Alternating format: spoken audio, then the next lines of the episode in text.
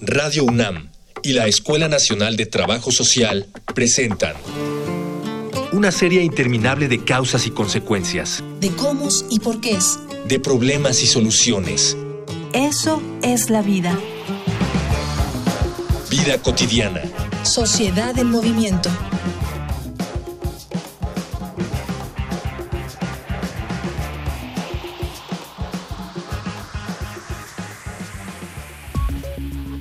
Hace algunos días, el mundo celebró la noticia, un tanto magnificada, de que se había eliminado el VIH en seis pacientes gracias a un trasplante de células madre. Aunque en realidad esta noticia no representaba una cura, como muchos medios digitales hicieron creer, cada año la ciencia médica avanza a grandes pasos para descubrir una cura definitiva para una de las enfermedades más devastadoras de nuestros tiempos. A partir de la Cumbre Mundial de Ministros de Salud que se llevó a cabo en 1988, se decidió conmemorar cada año el Día Mundial de la Lucha contra el VIH, SIDA, enfermedad que ha cobrado la vida de 25 millones de personas hasta la fecha y que en la actualidad es considerada una pandemia. El día de hoy, en Vida Cotidiana, Sociedad en Movimiento, hablaremos del Día Mundial de la Lucha contra el VIH, SIDA, con el doctor Gustavo Acosta Altamirano, inmunólogo e investigador nivel 1 del Sistema Nacional de Investigadores. Dialogar para actuar, actuar para resolver.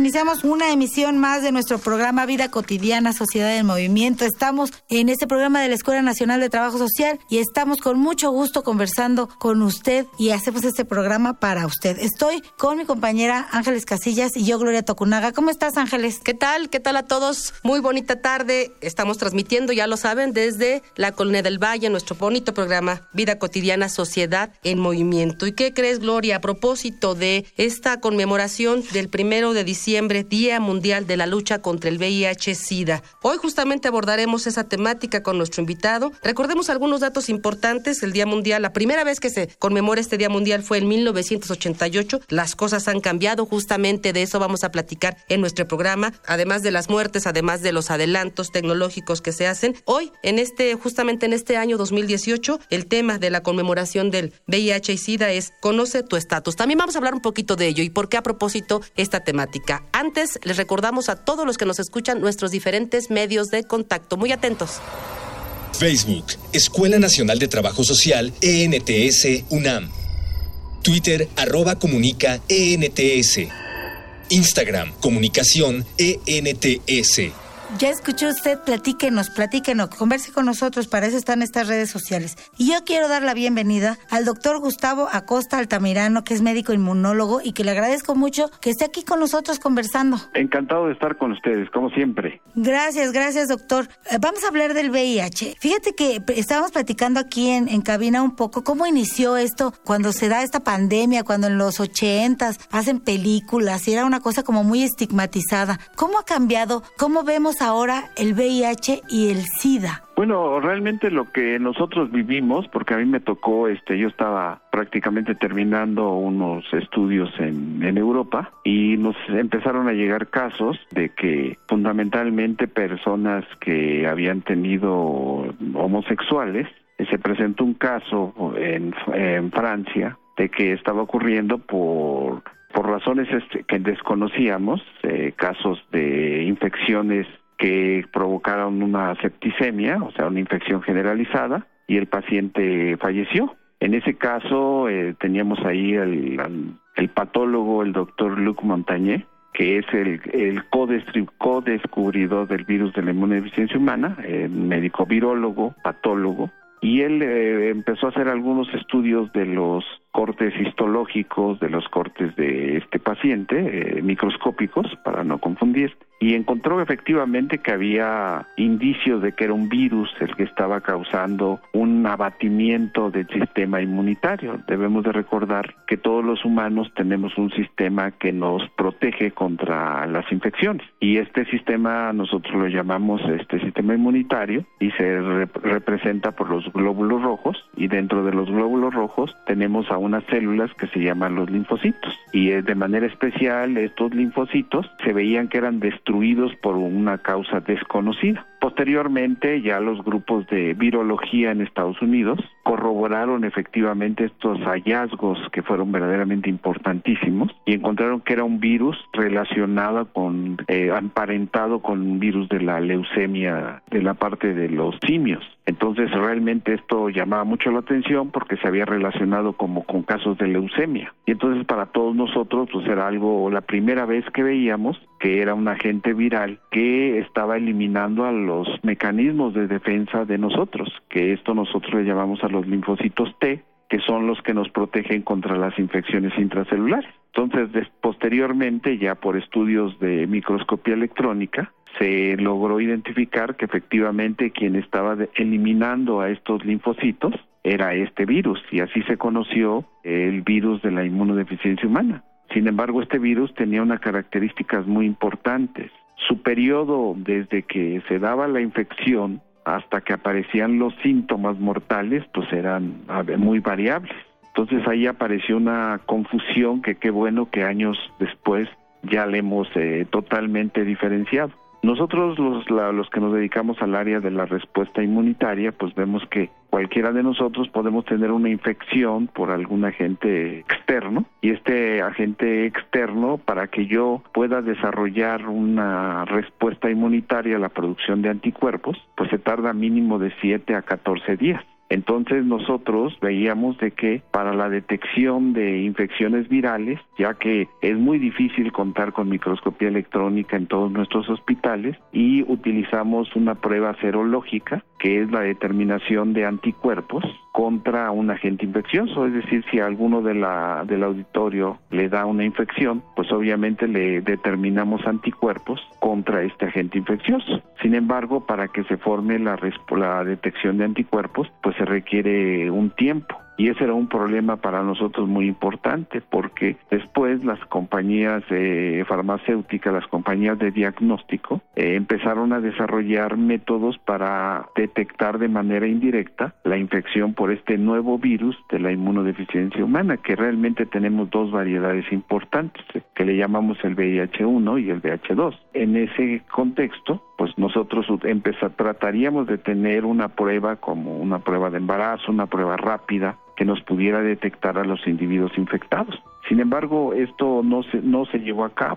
Tardaron muchos años en que nosotros pudimos detectar con esta prueba eh, de detección de anticuerpos y esto generó mucha confusión en la población porque era lo que le llamaban el periodo de ventana, el periodo en donde el individuo estaba infectado por el virus de la inmunodeficiencia humana, pero no teníamos los medios de detectarlos. Y todavía cuando utilizamos este método indirecto de detección de anticuerpos, como el que lo tiene, los anticuerpos, quiere decir que ya tuvo la infección o que tiene la infección. Y de esta manera nosotros la que, lo que le llamamos el positivo es porque realmente tiene anticuerpos. Eso habla de que anteriormente, periodos previos tuvo la infección por el virus de la inmunodeficiencia humana. Y, las personas que no tienen los anticuerpos, pues obviamente le empezamos a llamar seronegativos.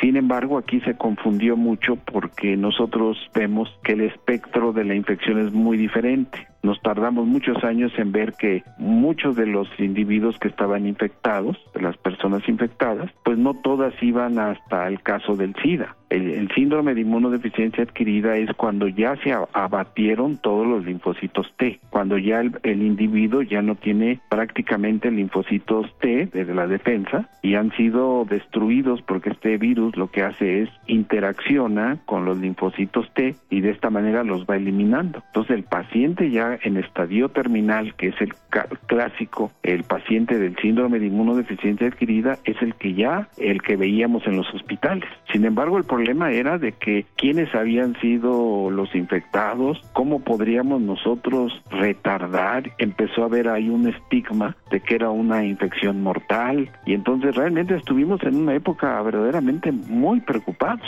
Fíjate que sí, y tú dices muchos años, doctor, pero en realidad a mí me parece que, que ahora ya nos movemos más en ese mundo de la ciencia como más rápido, a pesar de que parece que es una generación, finalmente nos hemos movido más rápido. Te voy a invitar, doctor, y voy a invitar a Ángeles y a todo nuestro auditorio. Vamos a escuchar una infografía. Infografía social.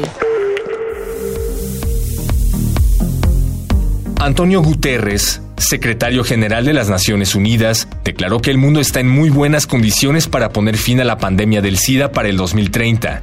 Esta meta no es un asunto que dependa enteramente de que los investigadores y médicos encuentren una cura, pues implica también que la humanidad abrace sus responsabilidades sexuales. Por ello, el tema de la conmemoración para este Día Mundial de la Lucha contra el VIH, SIDA, es Conoce tu estatus, para concientizar a la población sobre la importancia de realizarse estudios de sangre al respecto. La cura aún no existe, pero el tratamiento con retrovirales ha demostrado ayudar a retrasar los daños provocados por la enfermedad. Para 2016, existían en el mundo 36.7 millones de personas infectadas con VIH, de las cuales 1.8 millones se contagiaron ese mismo año y cerca de un millón fallecieron por alguna afección relacionada con el SIDA. En México, de enero a agosto de 2018, se aplicaron 1.453.194 pruebas, según cifras preliminares, por lo cual se han acumulado, en cinco años, más de 12 millones y medio de pruebas. Según estos estudios, el grupo con la mayor tasa de positividad en estas pruebas fue el HSH, u hombres que tienen sexo con hombres, con una positividad del 12.6%. Le sigue la comunidad travesti, transgénero, transexual e intersexual con un 5.4% de positividad, las personas que se inyectan drogas con un 2.4% y los trabajadores y trabajadoras sexuales con 3.3% y 0.85% respectivamente.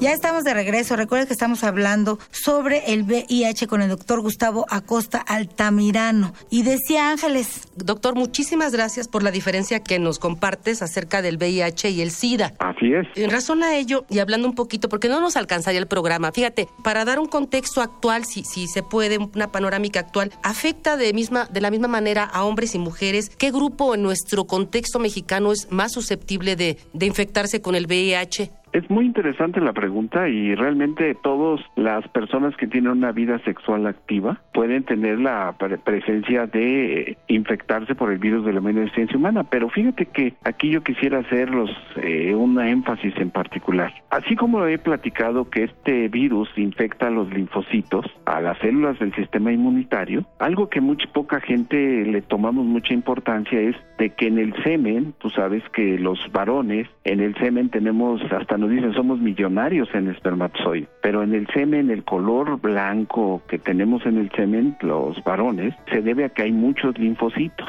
Y entonces ahí es algo muy importante de manera educativa decir que estos linfocitos que en una persona infectada pueden, eh, si hay contacto sexual, puede transferirse, transmitirse el virus a través de las células de los linfocitos que se encuentran en el semen. Esto es algo muy importante y es ahí donde radica la, lo que nosotros le llamamos del uso de los condones, porque el condón impide que pasen las células, o sea, que pasen los linfocitos. Y entonces es un excelente método para la prevención, porque muchos medios dicen, eh, no, lo que pasa es que el virus se transmite y realmente la porosidad de los preservativos, pues este pueden transmitir el virus y esto es un mito, porque realmente el virus de la inmunodeficiencia humana es algo muy importante que lo diga, vive dentro de células los linfocitos y otras células epiteliales. Si está fuera con los nutrientes, el virus de la inmunodeficiencia inerte no vive más de 5 o 10 minutos. Tiene que estar en células vivas. Es por eso que eh, se transmite por vía sexual, porque en el semen de los varones o en las secreciones de las mujeres, por ejemplo, en el flujo menstrual, hay muchos, obviamente es el color rojo de la menstruación, es porque también tiene glóbulos rojos, pero también tiene linfocitos. Entonces,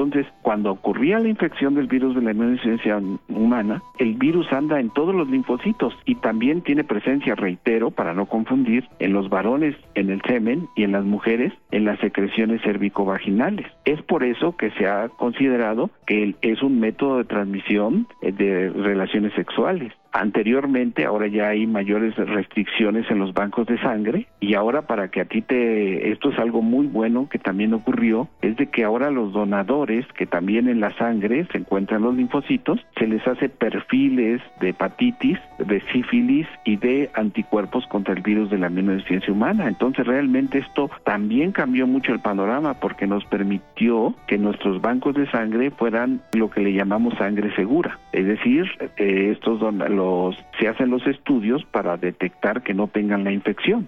Y de esta manera, ahora también otra variedad es de que ya se utilizan eh, paquetes globulares libres de linfocitos para darle también mayor seguridad. Entonces ha cambiado mucho el país, efectivamente, y ahora ya sabemos que es un virus que se transmite por las secreciones, por la sangre también. Por ejemplo, una cosa muy interesante se decía, en un beso se puede transmitir un individuo infectado a uno sano, pues vemos que por ejemplo en la saliva tenemos muy pocos linfocitos.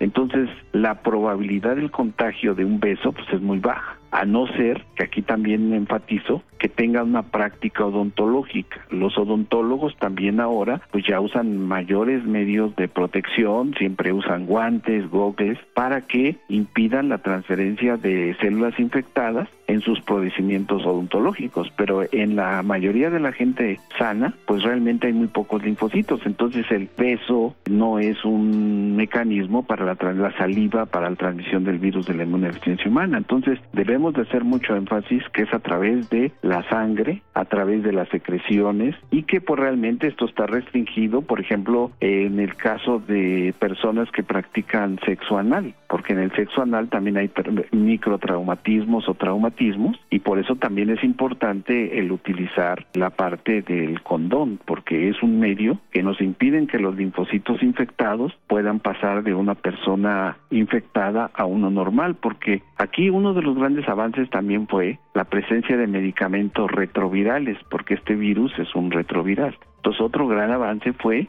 que realmente como los métodos eh, vacunas no existían y no existen, ah, están en desarrollo para la parte preventiva, sino realmente el boom fue que se desarrollaron medicamentos retrovirales y combinación de medicamentos retrovirales para disminuir la resistencia a estos retrovirales. Entonces esto fue un éxito importante y se fue quitando el hecho de que sea una enfermedad mortal y que el tratamiento se le debe de dar a los individuos infectados y que los debemos detectar lo más pronto posible y que ahora gracias a los medicamentos retrovirales, la combinación de los mismos y que ahora ya hasta incluso en una misma presentación, en una misma pastilla, ya se pueden estar administrando de manera continua. Entonces esto ha sido otro gran avance de que realmente la infección por este virus hay que identificarla y dar el tratamiento retroviral de manera inmediata y que desafortunadamente quienes no toman el tratamiento retroviral y que no hacen sus estudios repetidos, porque aquí hay que saber que tienen que acudir a sus consultas médicas, que tienen que hacer mucha limpieza, mucha higiene, lavado de manos, todas las medidas naturales y de prevención que tenemos, enfatizarlas mucho para que no nos infectemos de este agente viral que realmente afortunadamente sí ya existe el tratamiento para la infección, pero lo ideal a futuro es impedir que uno se infecte por el virus de la inmunodeficiencia La, la prevención en los jóvenes es muy importante, a veces en su primera relación sexual no utilizan condón. Ya ven, por eso hay que usar condón. Eso, me parece que debemos tener ese mensaje para los jóvenes y para todos los que tengan, o sea, ¿qué usa? Porque como que las nuevas generaciones que no escucharon toda esta historia que nos estás platicando, pues no han como, ¿por qué tanto el condón? ¿Por qué tanto? Pues por eso, porque, porque hay situaciones que nos, que se prestan a enfermarnos. Entonces, joven, ¿usted qué piensa iniciar su vida sexual? Usted que tiene la vida sexual activa, use condón. Es una de las cosas que más nos puede ayudar como humanidad a evitar esto, esto que en algún momento fue una, una cosa de miedo, de susto para la medicina. Doctor, lo invito a que escuche voces en movimientos y regresamos. Voces.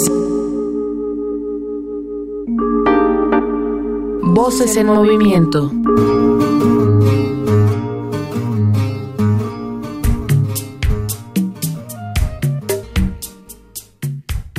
llamo Alejandro Brito, soy director de la Asociación Civil Letra S, SIDA, Cultura y Vida Cotidiana y director del suplemento Letra S, Salud, Sexualidad y Sociedad que se publica en el periódico La Jornada. El número de nuevos casos de infección por VIH se ha reducido muy poco en lo que va de la epidemia. Se ha logrado disminuir la transmisión vertical, que es la de madre a hijo. También se ha logrado disminuir la transmisión sanguínea y se calcula que eh, todavía existen en el país 220 mil personas viviendo con VIH. En México tenemos una una epidemia concentrada y está concentrada sobre todo en hombres gays y hombres que tienen sexo con otros hombres que no se reconocen como gays, bisexuales pueden ser, en trabajadores sexuales, en usuarios de drogas inyectables. Lo que sí se ha avanzado es en, eh, en el tratamiento y eso es importante porque no solamente contamos con con medicamentos que son muy eficaces, hacen que la persona con VIH ya no desarrolle SIDA y por tanto ya no muera, porque también los tratamientos tienen un efecto preventivo. Sin embargo, el obstáculo principal es el estigma, que está impidiendo que las personas se realicen la prueba de detección y que una vez que resulten eh, reactivas vayan a los servicios de salud a tener tratamiento.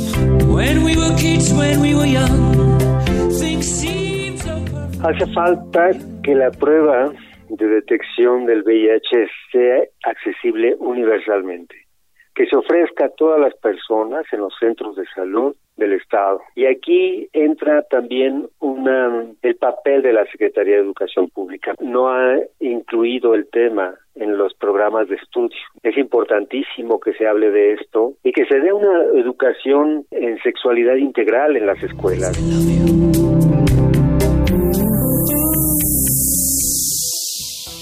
Estamos de regreso con el doctor Gustavo Acosta Altamirano y estamos hablando del VIH y del SIDA. Estábamos eh, subrayando la importancia del condón. Y también, doctor, lo que nos comentabas, ¿no? Eh, con relación a la pregunta que te había hecho, ¿afecta igual a hombres y mujeres? ¿Afecta igual? Sí, estamos, eh, eh, no hay un grupo poblacional que esté susceptible, es genérico, es generalizado. Y tú decías y hablabas de la importancia no solamente del, uso del condón, sino de la detección oportuna para actuar a tiempo. Doctor, platícanos un poquito. Si alguien presume, alguien que nos está escuchando, identifica que tuvo una, digamos, una relación sexual sin protección, sin uso del condón y considera que fue de riesgo, más o menos cuál es el itinerario, cuál es la trayectoria, qué tendría que estar identificando y a dónde podría acudir. En primer lugar, lo que debemos de aclarar es del periodo que le llamaban de ventana. Es decir, si tuvo una relación sexual y que el método que tenemos para detectar la infección del virus de la inmunodeficiencia humana es por la detección de anticuerpos, les quiero reiterar que estos anticuerpos se van a producir hasta en unos 15 días, porque no tenemos el método de microscopía electrónica para que realmente pudiéramos identificar si una persona se infectó. Entonces nosotros, por ejemplo, en los hospitales, cuando hay un pinchazo de un paciente infectado en cirugía o en algo, lo que hacemos es este darles tratamiento con retrovirales. Entonces aquí yo creo que lo importante en una violación es importante que nosotros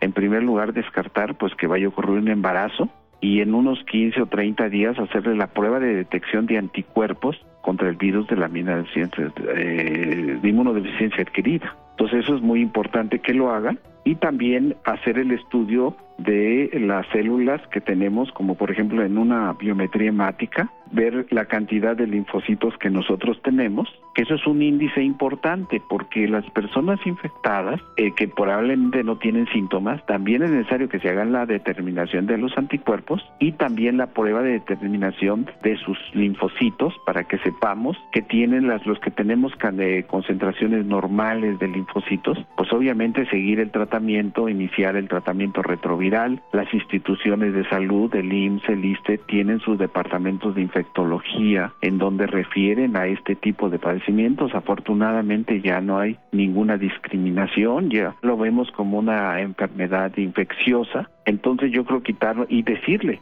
que una cosa es la, la persona cero positiva, que es el infectado por el virus de la inmunodeficiencia humana, y que otra cosa es el SIDA. El SIDA, los pacientes con SIDA son los que ya no tienen prácticamente linfocitos y llegaron a ese estadio porque no tuvieron la precaución y el tiempo de ir también a las instituciones de salud porque una vez que uno tiene una infección tiene que tomar el autocuidado individual, porque realmente uno se tiene que querer a sí mismo y decir, ok, tengo la infección, voy a pedir el apoyo en instituciones de salud, voy a comunicarlo y de esta manera nosotros empezar el tratamiento retroviral para que de esta manera impedir la progresión hacia síndrome de inmunodeficiencia. Todos tenemos la oportunidad de frenar que los casos de infecciones no pasen a síndrome de inmunodeficiencia adquirida porque realmente esto ya sería los que nosotros vemos ya en los hospitales.